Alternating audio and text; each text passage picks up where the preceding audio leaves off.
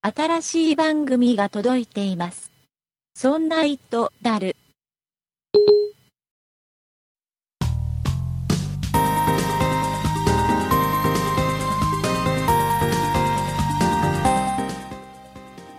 そんな糸である第43回でございます。お送りいたしますのは竹内と、酒井です。よろしくお願いいたします。よろしくお願いします。えー、酒井さはい。ん、えー雪です。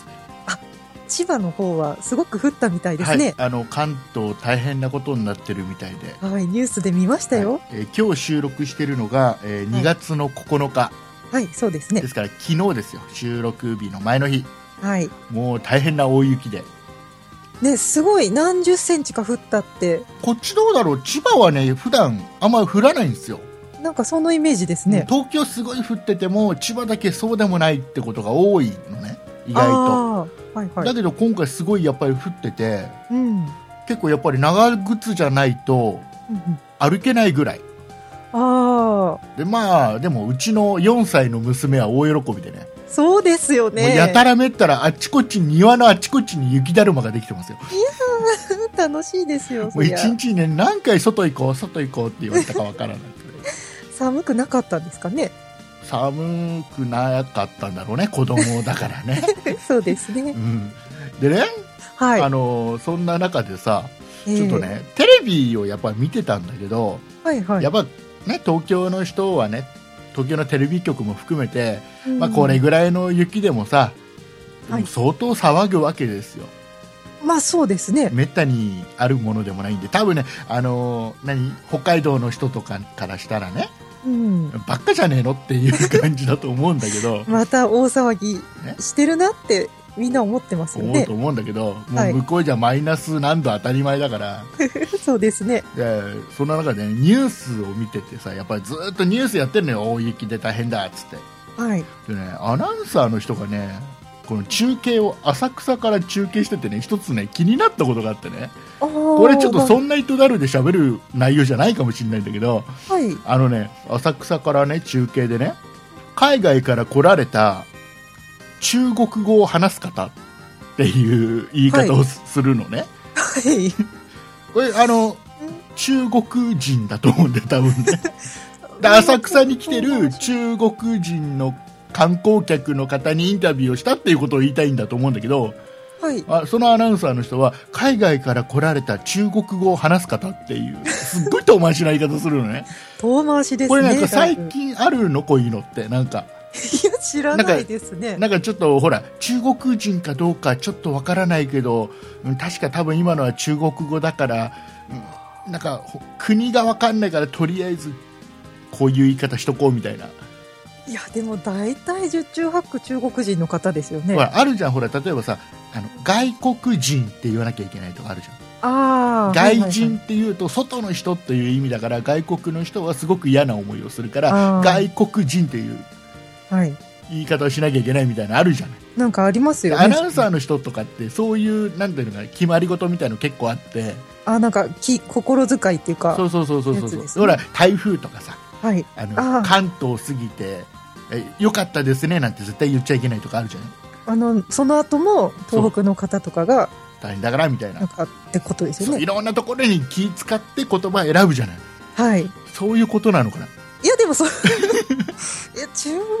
国人の方は中国人の方で。海外から来られた中国語を話す方だからもしかしたらすぐどう見てもアメリカ人なんだけど中国語を話してたなっていう人なのかあーその人はね出てないんだよインタビューしてこの人がこんなこと言ってましたっていうことだからその人自体は画面に出てないのよ、ああ、じゃあ中国人かどうか確認しなかったから、わざわざこういう言い回ししてるのかなええなんかねよくわかんない最近のテレビよくわかんねえなとか思っいてや、さなんかどこに気を使ってるのかわかだかららないです、ね。こういうのきっとねあるんだよ余計なこと言ったらねクレームになるとかあるのかそれかもしくはこのこのアナウンサーの人がたまにしかないこの雪の中継ですげえ舞い上がってたかどっちかだよ ねちょっと間違えちゃったのかもしれないですね。でもねなんかね浅草の中継それやっててはい、意外と少ななんか観光客少ないって言ってるんだけどはい。それでもやっぱ多いねああ、あそうんですだかけ。雪降ってても多いし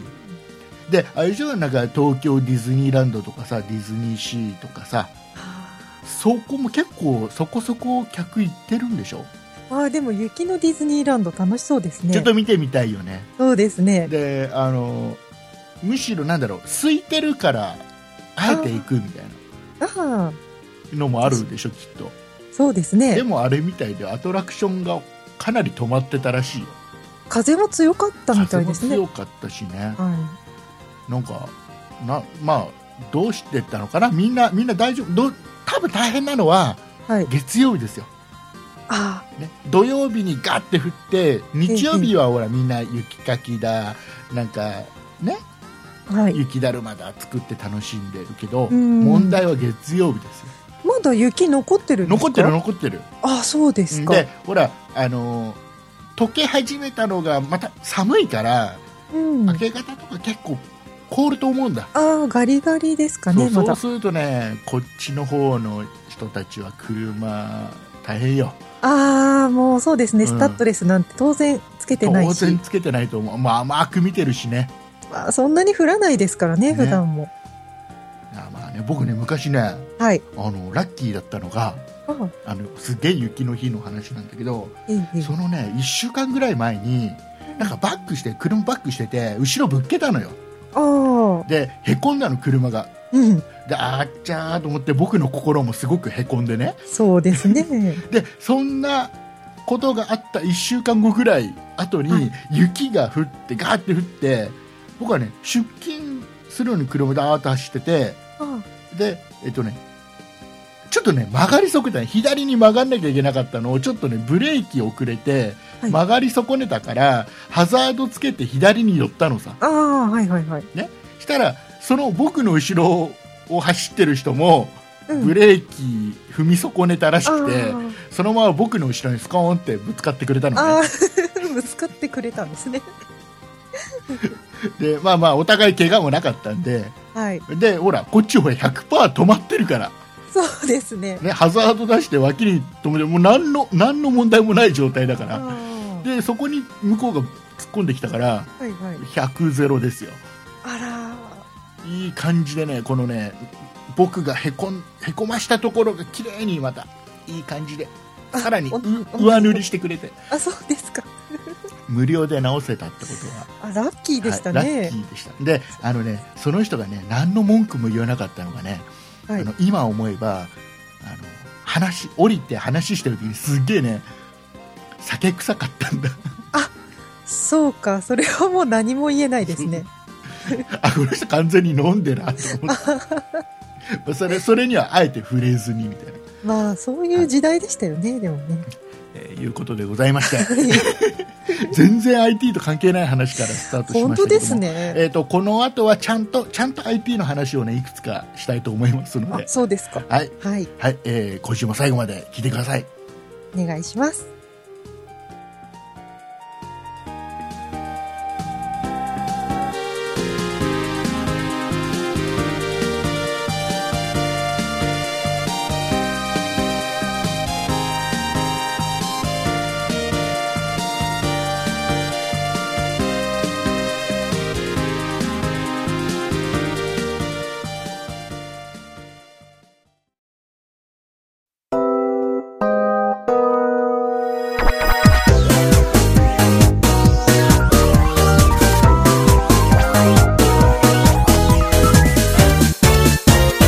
そんな糸だる。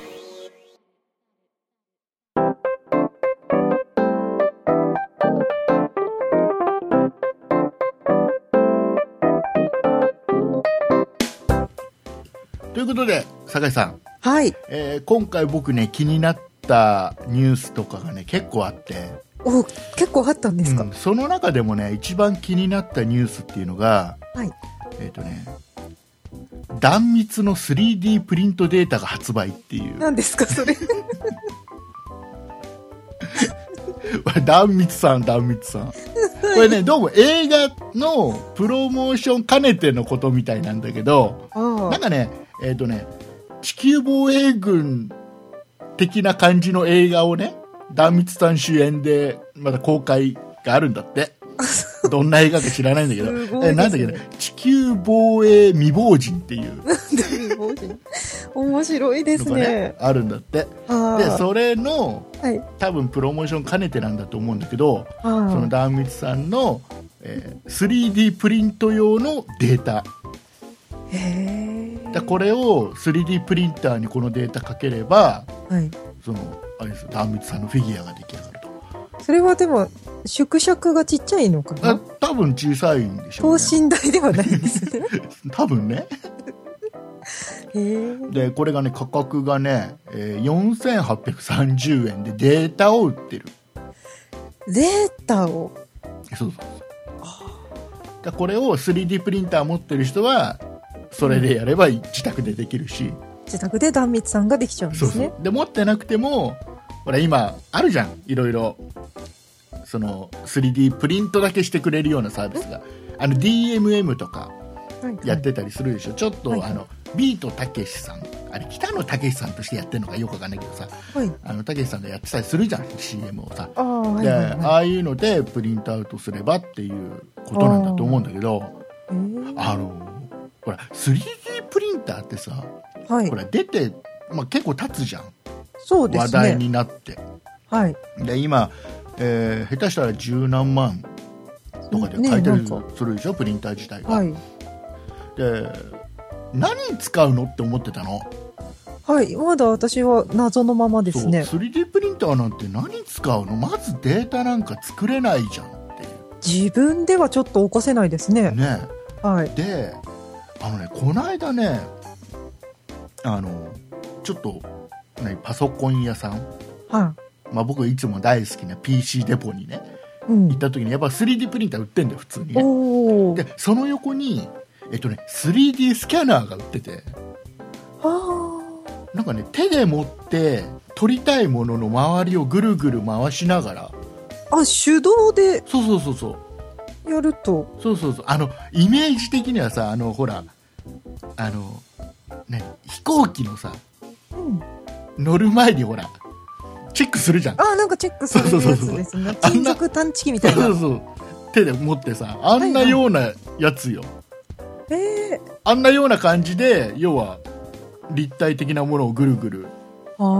360度全部撮あ、ってくっていうそうするだけでこう、スキャンしてくれるスんですね。キャンしてくれるでそれで 3D のデータができるっていうスキャナーが一緒に売っててはあ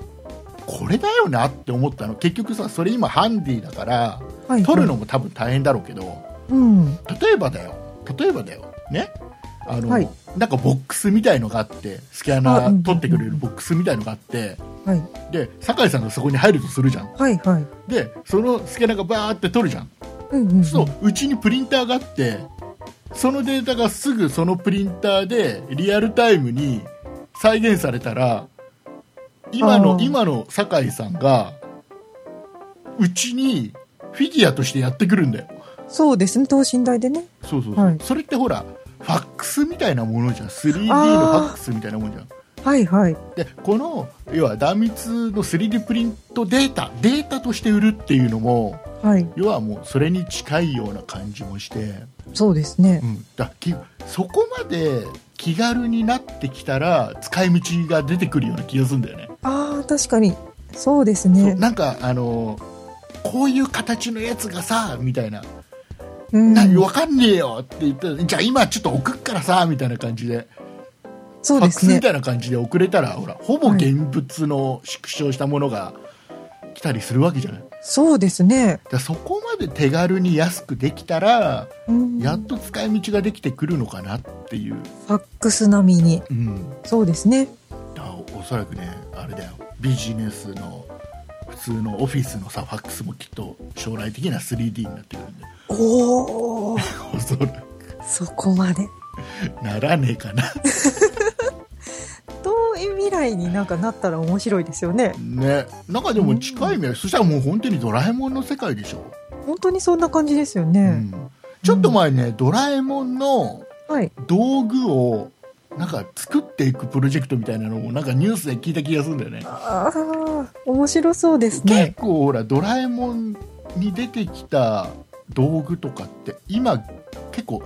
現実的にあるじゃんっていうのがあー結構あったりするじゃん昔のさ本当に第1巻から読んでいくとさはい。これ今あるじゃんっていうのがあるんだよあ、そうなんで読んすでいかく。と結構えーだからそういうのもね結構面白いなと思って今ねこの本当に断密の 3D プリントデータっていうニュース見て これだよなって 3D プリンターの使い道ってこういうことかなと思ったうーん、なるほどの。ねちょっと面白かったね別に断密さんにえ興味があったというよりは 3D プリンターの使い方としてはやっぱ面白いなと思って面白い使い方ですね。ねえーちょっといろいろそういう感じのものが、まあちょっとね、買おうとは思わないけどね、3D プリンターね、まだちょっと思わないですね。 使い道がちょっ使とないいかな。道がないよね、はい。ただ今度はあの、この例えば酒井さんがこっちに転送されてきたこのフィギュア、あさて酒井さん、今こんな格好でいるんだって、はい。 あこんなこんな今、服装でいるんだって分かった後の処分が嫌だね、それをどうするんですかね。なんかあ のシュレッダーみたいのができるの、3D シュレッダーみたいなのができるのかな、今度ね 3D シュレッダーいりそうです よいね。りそうだ、嫌だな、俺 なん、酒井さん、シュレッダーするの嫌だやな。だな。 あのかけられたくない写写真をさ写真をシュレッダーにかけるのも嫌じゃんなんか、はい。なんか残酷な感じがしますよ人ね。が写ってるやつってうん嫌でしょ、なんかそれと似たようなもんなのかな、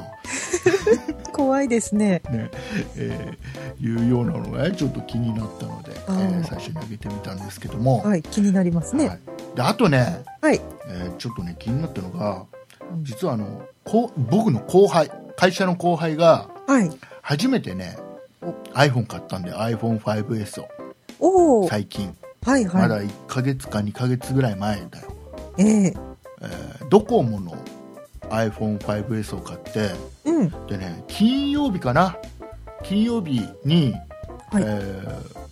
竹内さうんん。iPhone 調子悪いですけど調子悪い。調子悪いってどうしたのって言ったらどはい。うもねこのね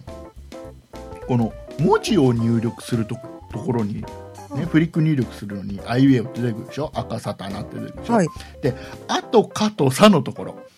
うん。であの一番上の行よこれが、ね一切聞かないのえでじゃあこの画面の入力違う、えー文字の入力以外のところうんうん。ではそこの面積のところが全くタッチができないかっていうとできるのよああ。できないのはこの文字のフリック入力のところだけのあと「か」と「さ」の行だけができないああ。なんかソフトウェアっぽい気がするんだけどウェアのバグっぽい気がしますね。ハードウェアっぽい気もするしで、えーとね、うまくいく時がたまにあってええだけど大体ダメっていうあ症らら状らしいのねうん。でねドコモにねとりあえず持ってったみたいなのああ、ドコモに。とりあえず、はとりい。あえずやっぱりあの我々ほらソフトバンク使ってて iPhone おかしいなと思ってとりあえずソフトバンク持ってってみるでしょほら田舎だからあのなかなかあそうか周りにアップルスアトッアプルストアがながいかないんらだ。はいはい。そしたらねドコモのねショップの人は冷たかったらしいよ話だ と まあね、うんそうでしょうね。分からないんで、アップルストア持ってってください、でアップルストア東京だよ、ボケーみたいな。 そうですね、確かに。遠いよ。で、結局ね、まあ、電話して、はい。まあ、すぐ交換商品は届いてない、まあ、初期不良交換みたいな感じなああ、そうですのか。かな、初期不良でもないか、2ヶ月経ったからね。もうだいぶ経ってますね。保証期間内の故障だから、まあ、丸々交換ってことで、あまたね、その後輩がね、あは機い。械に疎くてね、うん。あれなんだ、パソコン持ってないんで、ああ、iPhone だっけ。そう、だからバックアップ取れないでしょ。そうですね。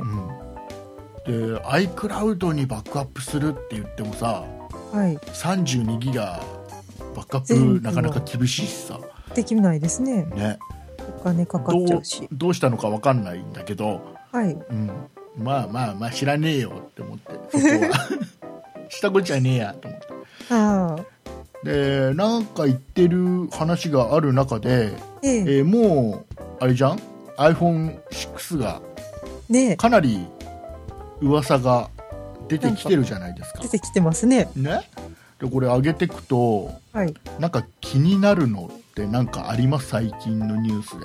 いや本当あんまり追ってないんですけど僕画面が大きくなると大きくかなるっていうのをね,、えー、とね今日かな今日収録日、あ違うな雪の日かなんかティム・クックさんが、うんうんえー肯定しちゃったっていうようなニュースがあったなああそういう風画だった面んでを、すうね、ん、あの大型化していくよっていう、はいはいなんか大きくなるよっていうのはどっかで見た気がしますねうん、でねあの、はい画面がね大きくなるのってどうかなって僕思っててはいあの今ほら前回話したネクサス5を僕今ここのとこ使っててああそうですねネクサス5が5インチなんだはいでほら微妙な大きさなんだよね5インチが5インチってすごく微妙な大きさなのはあの下手をするともう例えば iPad とか僕もう一個持ってる NEXUS7 とかあはいはいもういらないんじゃないって思っちゃうぐらいの大きさなのああそれは大きくていいっていうそう大きくていいんだけどはいでも実際にはなんだろうなやっぱり iPad を僕 iPadAir を持ってるでしょ、で NEXUS7 も持ってて、まあ、やっぱそっちの方が使いやすいんだよ実際はまあそうですね大きいそうあのねなんだろう割り中途半端なの僕これはねマイナスの意味なのこれあ僕は iPhone 今の iPhone のサイズとあはいあと大きいタブレットとで使い分けたいそうですね、うん小さいのにも意味があるってことですねそうそうそうそうそうそううんなのよ、でだけど微妙なのだからなんだろうすごいどこどこかね使いづらさが出ちゃうああなんかね納得できてない感じで妥協して使ってる感じがあるのねあそうだかなんらですね iPhone の画面のサイズでいいのにはいはいなんかちょっと画面一回り大きいけどまあかさばるけどまあこれでも別に iPhone の代わりにはならないよなっていうなあじゃあ、うん iPhone の代わりにはなるよなっていうぐらいの大きさなのねあで、えー、と例えば NEXUS7 で7インチと比べても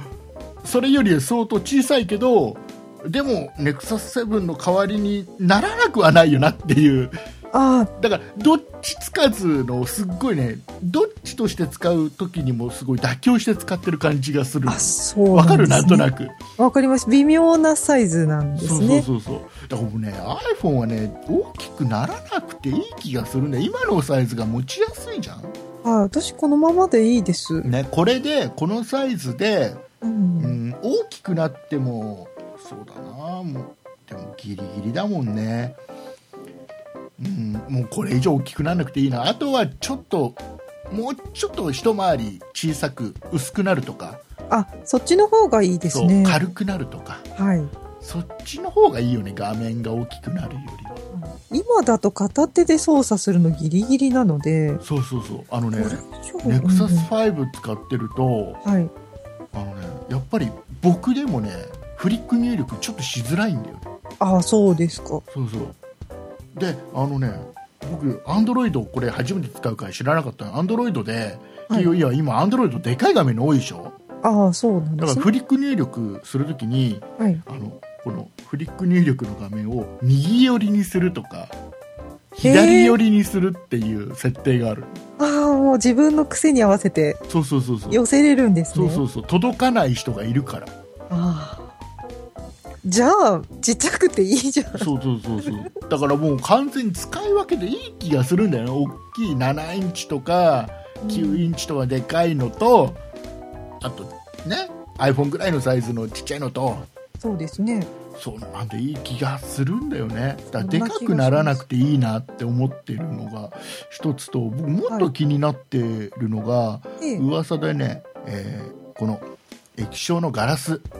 ああガラスがそうなんだっけクリスタルそう今今はゴリラガラスってのを使ってるのかな、はこれもすごいぎゅ丈夫であの傷もほとんどつかないガラスなんそうですねはずなんだけどさらにすごいのを採用すると、うんうんえーそれがなんだ、えーサファイアあサファイアサファイアサファイアガラスっていうのを使ってくると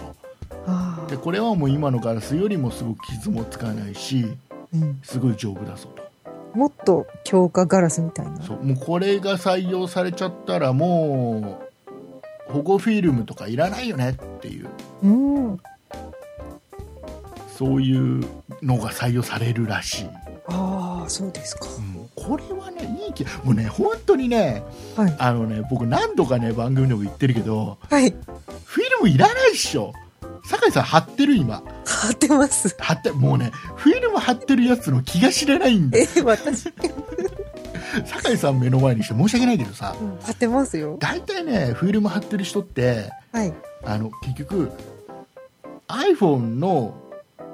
このガラスのとこに傷つけたくないからフィルム貼るんでしょそうですよ傷がついてる状態が嫌だからフィルム貼るんでしょやだでフィルムってガラスより傷つくじゃん簡単につくだから簡す単にげついえ傷がいっぱいついたフィルムを貼って使ってるバカがいっぱいいんだよ私ですね ねなんかすごく矛盾してるでしょあのだんだん使ってるとうん矛盾してるなって思いつつ矛盾しても、るでしょだからもしねもしフィルム貼るんだったらもうこれはもう大量に買って大量に買ってもうちょっと傷ついたらすぐ張り替えるぐらいのねそんなことできませんいうだってさねもともと iPhone で言えば iPhone のガラスっていうのは傷もつきにくいし丈夫だしあのもう透明度も高い当然高いし、そうですねね、フリックするのにもこの指の滑りはすごくいい、んベストなこれがベストだよってことで売ってるのに、はいそこにわざわざねフィルムを貼ってだ よ、ね、使いづらい状態にしてさ見にくくて使いづらい状態にしてさ傷だらけでさそんなのなんで使ってんのまあなんなんとでも言ってくださいよ だからねもしもしね、何か貼らなきゃいけないんだったら僕はもう前からねずっと推してるアピロスさんの。あーね、クリスタルアーマーみたいなさ、もう0.2ミリの厚みのやつなんかだったら本当にこれ貼ってて分かんないから重さもそんなに重くならないし、で、えー、とフィルムみたいに傷もつかないし、えーもうあれだよ多分張り替えることもいらないまあ、もう貼ったらずっと使そううそうそうで使い勝手というかあの透明度とか指の滑りはもう元々のガスとほとんど一緒だし、で安心感があるでしょそうですねうんなんでそれを使わないかな坂井さんはちょっとね ケース屋さんの隣に売ってたやつをね 買っちゃったあ買んでっすちゃよったんだよねそうそうえー今多分ねリスナーさんの大半は多分フィルム貼ってるから今すごく恨まれてると思うけどそうそうでもね、僕今ね、えっ、と、このクリスタルアーマーの0.2ミリのやつを貼ってずっと使ってるんだけど、やっぱいい。使ってるんですねいいこれはいいわそう。ですこれはいい。最高。ね買ってるんじゃないですかねだから、だから、だからガラ、 ガラスで、ガラスは貼ってるから。0.2ミリのガラスを一番貼ってる。そうですねそうこれはいいです。はい。えーでもこれサファイアっていう、ね、ガラス採用されたらこれもいらなくなっちゃうのかなって気はするよね。うんそうですねうん、あとはねあとはカメラカメラあカメラなんか変カわるメラ がねえっ、と、えー1000万画素1000万画素今800万画素約かな800万画素で F 値が2.2あなのが新しいのは、えー、と1000万画素あおーで、えー、と F 値が1.8になるっていう噂おー F1.8 は明るいよ明るくなるんですうね、ん、明るいだからうんそうだなちょっと薄暗いところでも結構明るく撮れたり、あそれは嬉しいですねう、ん、うん、これはだからもう本当にここまで来たらもう本当にいらなくなるよねデジカメとかねそうですねズームデジタルズームだろうから広角のズームがついちゃったらもう絶対いらないよねそうそこまではなかなか難しいかもしれな難いけどしいだろうけどあのさカメラがさ今さはい iPhone5S でほらずっとボタンを押しとくと連射するようになったでしょそうですねで連射してもその連写した分のデータってその iPhone5S だったら一つでまとまるじゃんまとまります、だね。から、うざくないからそのままほっとくんだ結構ああ、そうですか。そう本当だったらその中から一番ベストなの選んであとのは消しちゃわなきゃいけないんだけどそう、そのための機能ですよね。そう結構ねそのままほっとくのあといやあとで選べばみたいな感じであら、でそうするとねはい。あれだねメモリすぐいっぱいになるねあ、そんなに多用してましたか。 うんなんかいやそうでもないんだよ3枚4枚えー分しか取ってないんだけどはい。あのね子供がさ子供取るよって言うと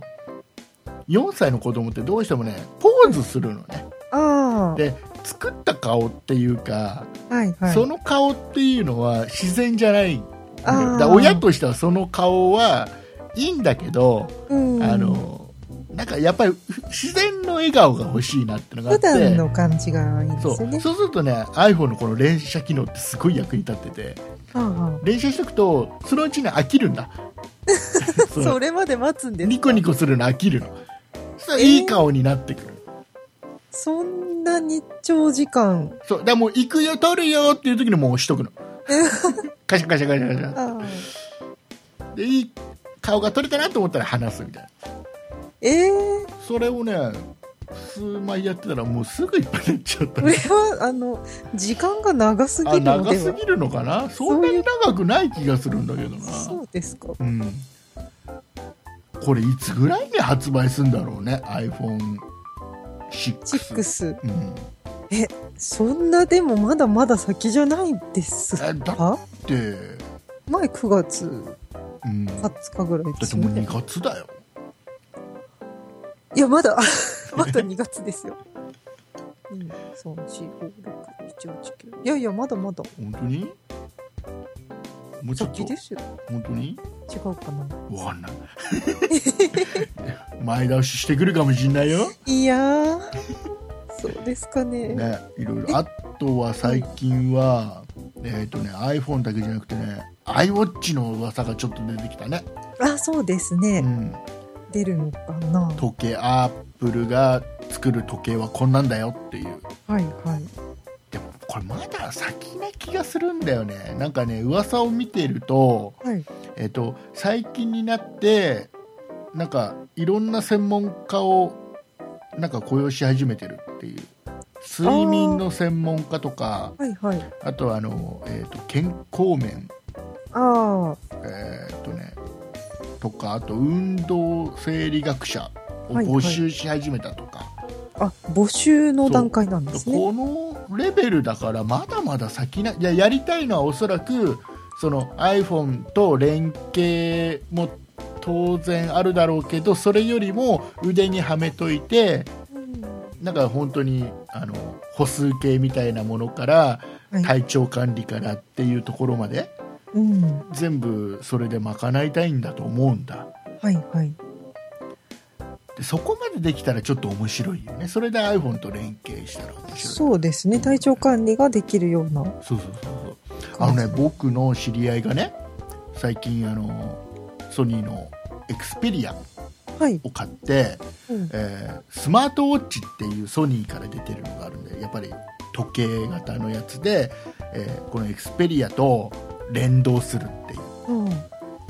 うのをね買った人がいるのちょっと安く買えるんだって、エクスペリア持ってる人は、ああ、そうなんですね。うんあのもで1万数千で買えるんだってええええでちょっと安く買えるって買って、まあ、してくるんだけど会社に、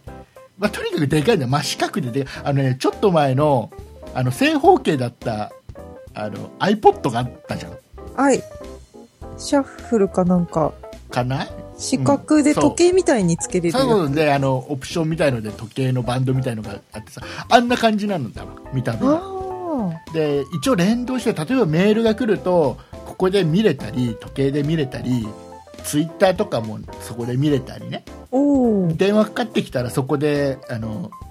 着信できたりあ、ええ着信できるんだけどそこでは喋れないんだけどねえ、どういうことわえ、喋れわないかるだからそれよくわかんない見てるとさ見てるとさ、その人がみ使ってるの見てるとさそこに着信出てくるのねああ出てきてであ出て誰かが電話かかってきたそこで見てポケットからエクスペリア出して電話してるのねあ、そうなんだ。そうえでー、繋がってたらい左いの手に時計してるでしょその時計してるでしょはい。であ電話かかってきたって思ってポケットから左手で携帯取って電話してるからはい。誰と話してるかっていうのはこの時計に表示されるんだ分かっちゃう。そうだからそれが表向いてるじゃん、あーそうかう。ん、そうあこ今こいつと話してんだってよ く バレバレです。これ便利なのか な本当ですね。とかねあとね最初はねあのあメール来たっつってそれで見てるんだけどうん。 2日後3日後ぐらいになるとねなんかね見てるとねメール来たあメール来たと思ってねあのやっぱポケットからね携帯取り出して携帯で見てんだよね通知だけでそう。結局ねそっちの方が使いやすいんでまあ、そうでしょうね。ソニーもだからもうちょっとそこにそれこそ常にねしとく時計なんだからさちょっと健康面のなんかさ機能プラスでつければさあ、そういうのはついてない。ついてないんだよねあ、そうなん歩です数ね。計みたいなのもついてないし、そうか。うん、だから結局いらないよねうんってまあ思うんだその人の使い方見てると、あそうですね、うんもうすでに携帯を身につけてるわけだから、はうん、そうそうだからあの僕思ったのはねい、ほら時計を今みんなしなくなったじゃんはい、してないですね。腕時計を。っていうのはみんなああのそのスマホで常に身につけてるスマホで時計が見れるからじゃん。そうですね。でこれでいいじゃんそれも結局時計じゃんあのそれこそ懐中時計みたいな使い方してるだけでしょあ、そうポいケうッこトとでからすね出。してみるっていううん、腕にはめるか、ね、どっかポケット入れるかっていう違いだけでそうですそね。れをわざわざさそれで済んでるものをわざわざまた腕に一部の機能を持ってくる必要もないじゃんまあ、確かにそうですね。で大変みたいでやっぱね3日に1回ぐらい充電もしなきゃいけないからああ、そうか。そう家に帰るとそのスマホと時計と充電毎日してるっていうああ、時計だ、だと、普通の時計だとずっとね、1年2年充電しなくていいからそう楽そだうけそうそうどそ、うそうで下手したらねその充電ずっとしなくてもいいようなのもあるじゃん自分でどんどん巻いていくようなやつもああ、るじゃんそうですね、確かに。はいはい。もうあれねソニーのまあもうちょっと先それでね今のやつは3世代目らしいんだけどおだからもおう、ちょっと先だなとかってあ思ったり思わなか ったりなんていうそのソニーのあ、はい。話をね、うんちょっともう一つしたいんだけど、はい。あのなんかねニュースでちょっと見てえ昔バイオソニーのバイオに、あの Mac の OS が載ってた時期があるっていうはい。ような記事があったの読みました見ました、見ました。見ました私、それ、ツイッターにツイートしちゃった。あ本当にあ の要は、えー昔アップルとソニーっていうのはすごく仲がいい良かった時期があって、はい。で、えー、とバイオをバイオに MacOS を載せたモデルを出す予定があったはい。んだけど結局なくなったっていうで、うんえー、となんだっけスティーブ・ジョブズが、えーソニーの誰かとなんかゴルフをやるときにソニーの人が行ったときに、えーアップル側の人たちがみんなバイオを持ってたっていうはい。でその中には MacOS が入っててみたいなニュースがうん。でこれ実現してたらよかったのにねなんていうねいうようなニュースがあったでしょ、え、面白いニュースでしあたれね。はそんなことがやっぱあったんだみたいなうん。はでそんなソニーがそのバイオをい。手放すとびっくりしました。あのー僕らそんないプロジェクトのメンバーで、はい。えー Windows 派と Mac 派いて、二分してますね。そう Windows 派のほとんどが実はバイオ使ってんだよねみんなバイオじゃないですか。バイオほとんどかなほとんどバイオ使ってるんだよほぼだバからイオそでんす、ね。な酒井さんもバイオでしょバイオです。バイオが大好きだといや、もう大好きで大好きで、次もバイオ買おうと思ってたんですけどう、ん、でもバイオのブランド自体は残るんだよねそうなんですよね。だからどうなっていくのかなっていうのは非常に不安でもある。結局ソニーが、えーこれどこだえー投資をする企業、はい。えーその企業の名前が出てこない。うん、私も出てこない。えっ、とね、日本産業パートナーズっていうところに、えっ、と、要は見売りすると、はい。えーバイオの部門をうん。売って、えーそれだけじゃなくて、一応そこの新会社の5%はソニーが持つらしいんですわでも5%だけですか。ね、あの全くあれだからねですね。で、えー、とバイオに関わってた社員が基本ほとんど解雇なんでしょあ解雇じゃないのかえっ、とねえっ、とねソニーの社員の、えーはい250から500名をその新しい会社で起用するんだけどそれ以外の社員は他の部門にあ散り散りになると。あ、そうなんだ。うん、解だから解雇みたいな形になる人もいるのかもしれないけどね、まあ、もうそれしかやってない人とかで。うん、っていうような話だからバイオ自体は残るけどうん。うん今までのソニーのバイオとはまた違うでしょうね。うんものになるだろうねっていう、と思いますね。昔はね本当にねあれだよ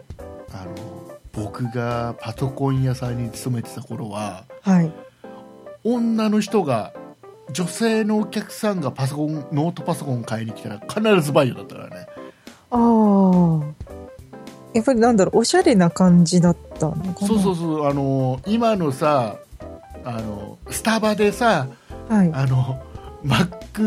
MacBookPro を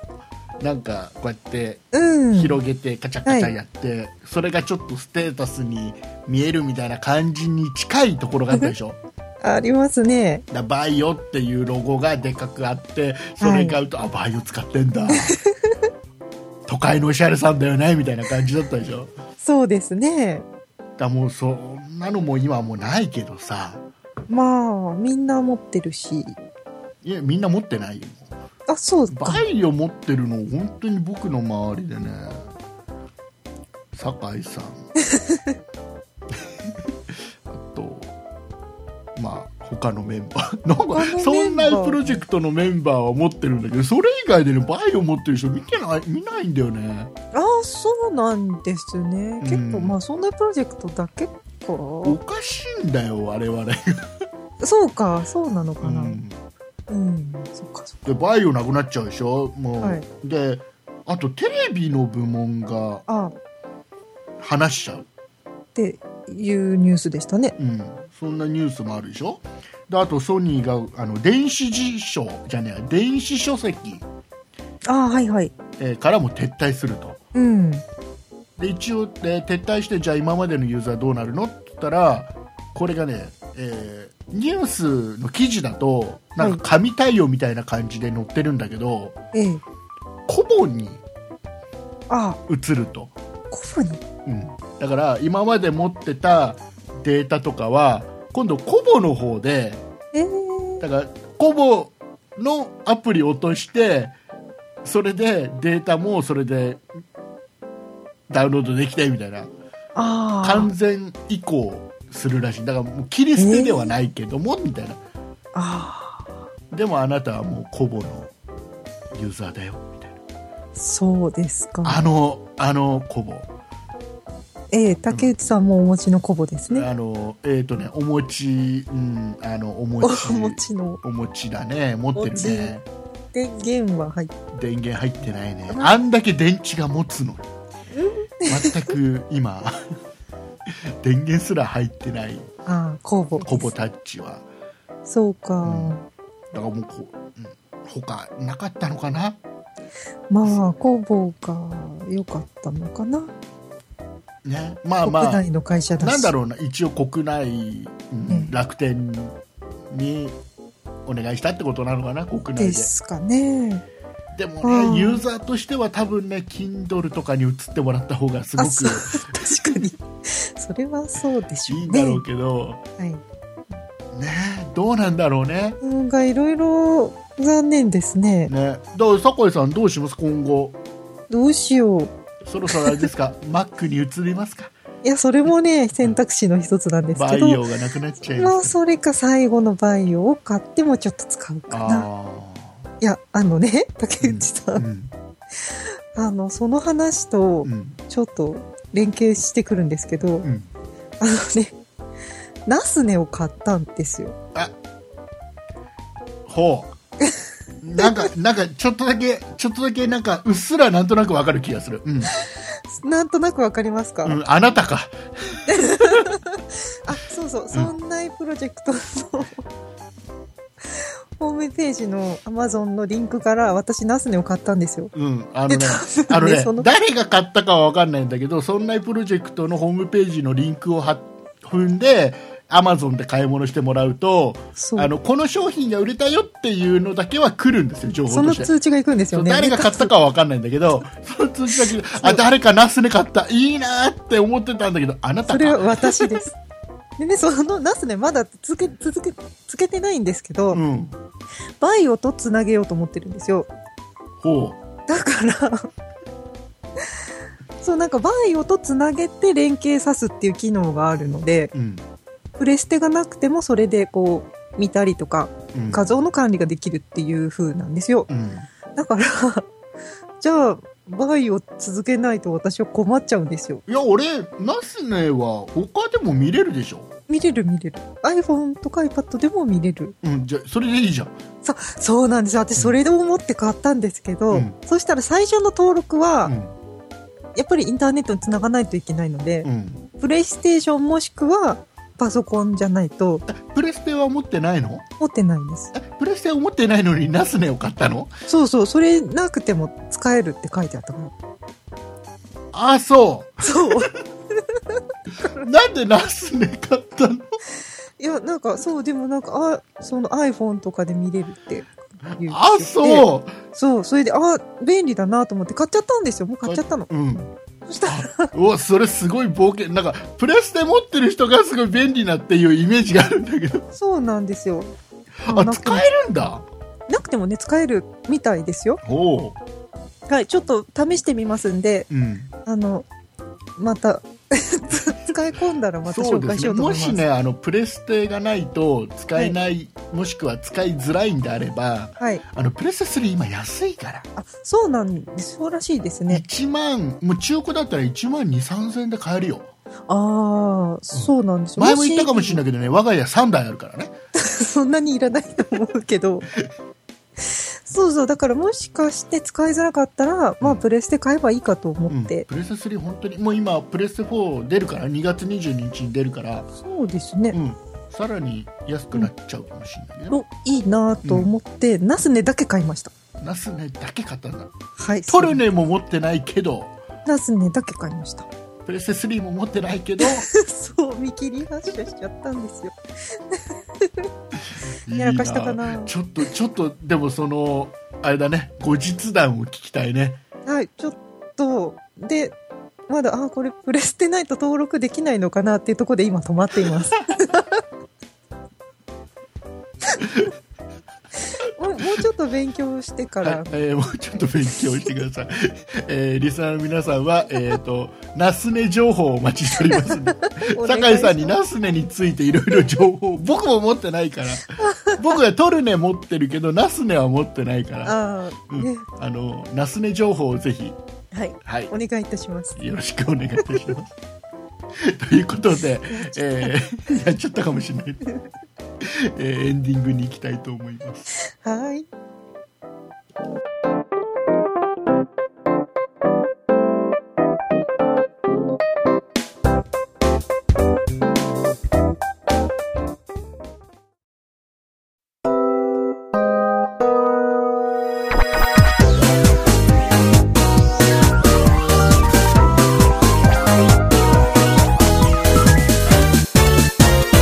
そんな糸だる。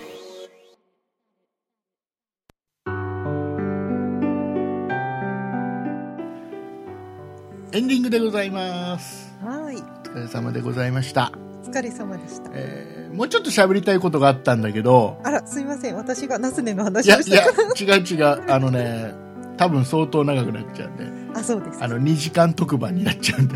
じゃあまたそれははいおいおえっい。と前回、はい。まあ、2週間ぐらい前に、えええー配信した42回のエンディングで、うんえー僕が相当際どい話をしたのは覚えてますかあ覚えてますよ。覚えてますかエンディングのあたりにそうですね話したやつですかえー、と気になる方は42回のエンディングだけでももう一回聞いていただければいいと思うんですけども、ええあのーまあ、他のねポッドキャストやられてる、はい。まあ、僕が尊敬してやまない BJ というはい。BJ さん。方のね、だから BJ さんって言っちゃいけないあ、ダメでした。 BJ さんって言うと BJ が怒るからあ、失礼しましそたう。そういう人だから、ね、BJ のねお話をさせてもらって、まあ、ちょっと際どい感じのお話をさせてもらって、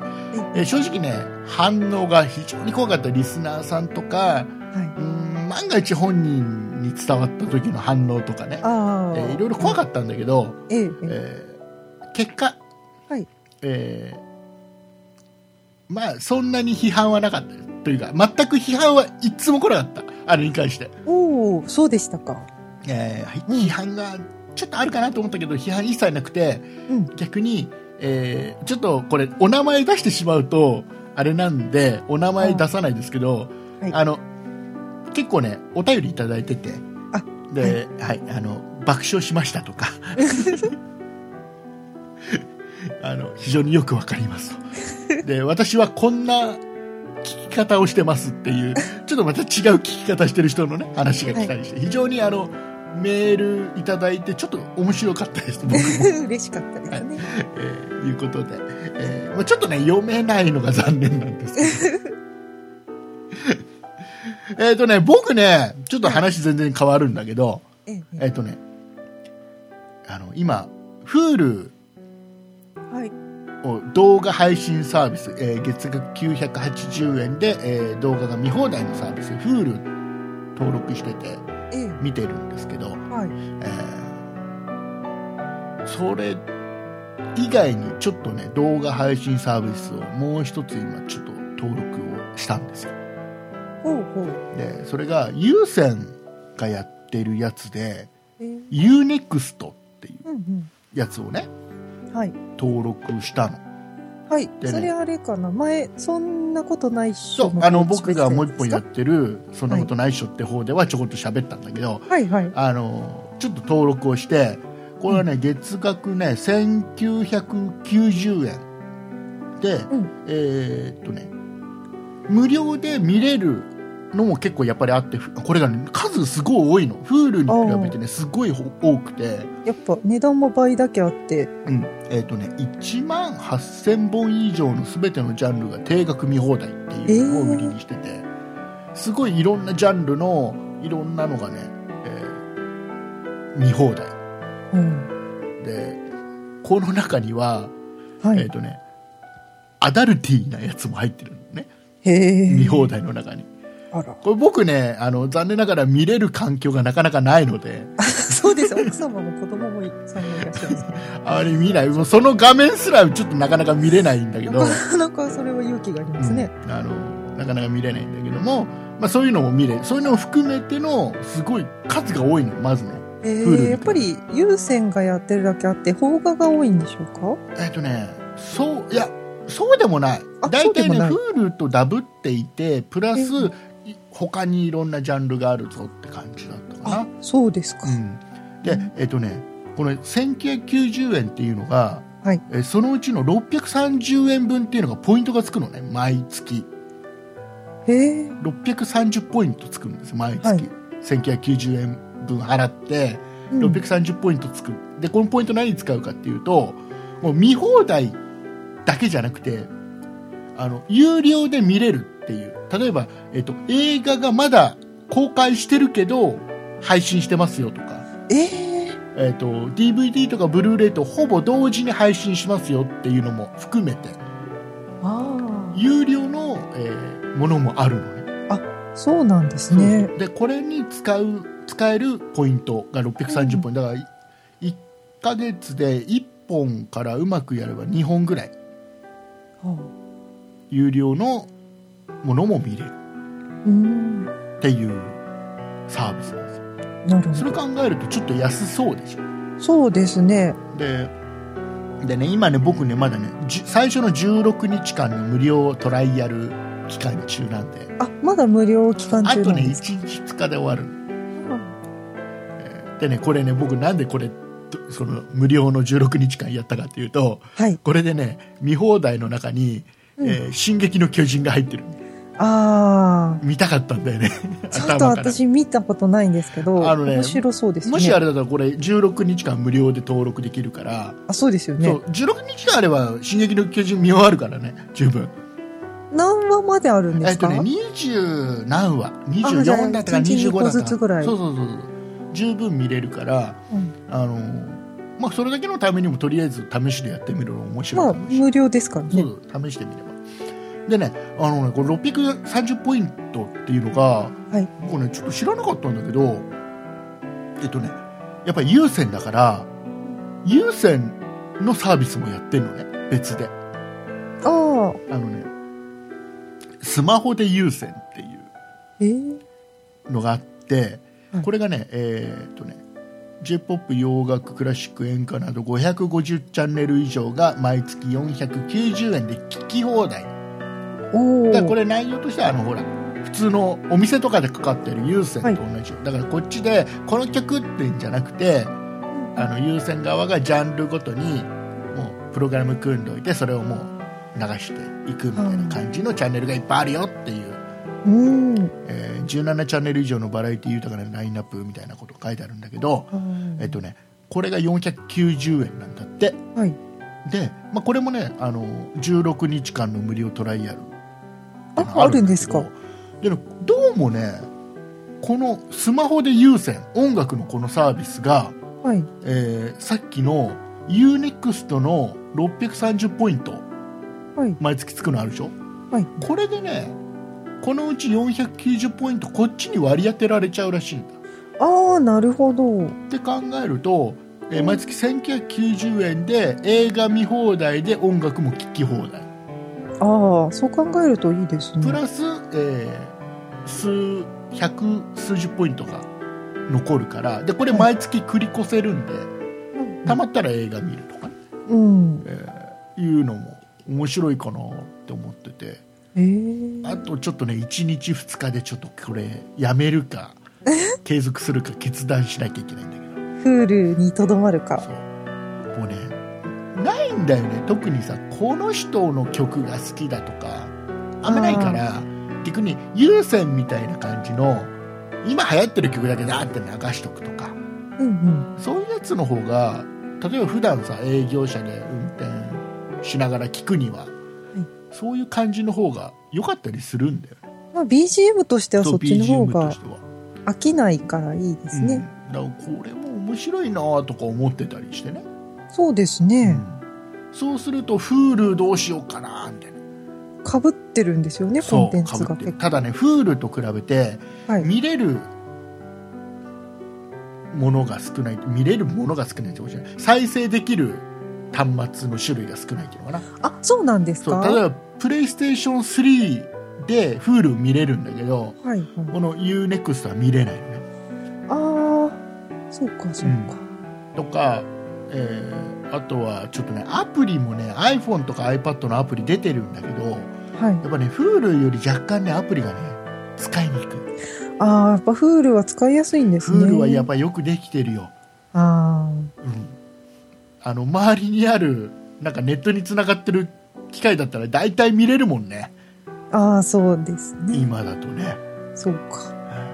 まあその辺もねちょっと含めてねどうかなって思ってるんだけどうん。 ちょっと考えますわあと1日2 日で。 1日2日でとりあえず酒井さんは「進撃の巨人」を見るためだけにもちょっととりあえずそうですね。面白いと思う入ってるかな。はい、えーいうことでございまして、はい。 えーもう今何、何が言いたかったもう一個言いたかったんだよ。まあいいや。それ次回、次回でいいや。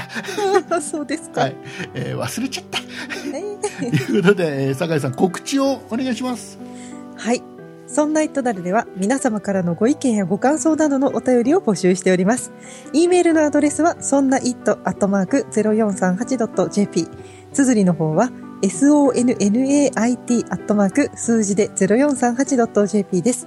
また、そんないプロジェクトではツイッターをやっております。ツイッターのアカウントは、そんない p、sonnaip、プロジェクトの p がついております。こちらのアカウントでは、そんないプロジェクトの配信情報などをつぶやいております。ツイッターをやっていて、まだそんないプロジェクトをフォローしてない方は、ぜひぜひフォローをお願いいたします。そして、そんないプロジェクトには公式ホームページがございます。ホームページの URL は、そんない .com、sonnai.com となっております。こちらのページからは、そんないプロジェクトが配信している5番組すべてお聞きいただけます。また、そんないトダルのページに飛んでいただきますと、右側にメールの投稿フォームがございますので、こちらからもメッセージをお願いいたします。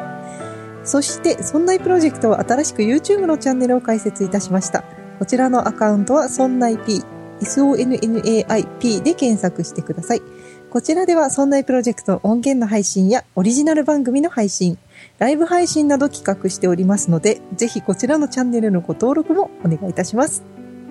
はいありがとうございます、はい。ウえー、酒井さん「ウォーキング・デッド」は見ましたかォーキングデッドって何ですか映画ですかあの海外のドラマですドラマドラマ、えー見てません、ねゾンビドラマです、ゾンビなんて絶対見ないです。すっごい面白いからやだ。 Hulu Hulu で見れるんで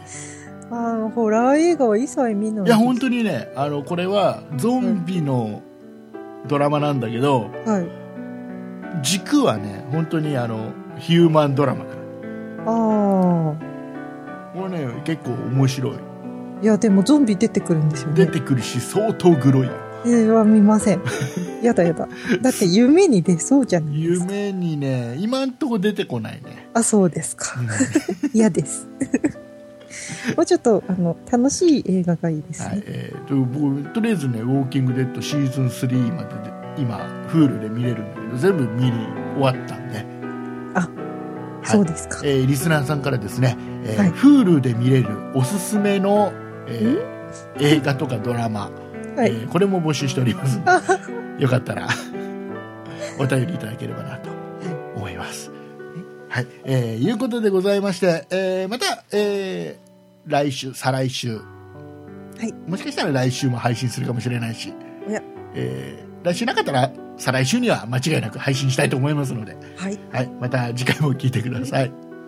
えーそれまでさっき喋りたかったことを思い出しておきたいと思います。はい。お願いします。えーお送りいたしましたのは竹内と酒井でした。ありがとうございました。ありがとうございました。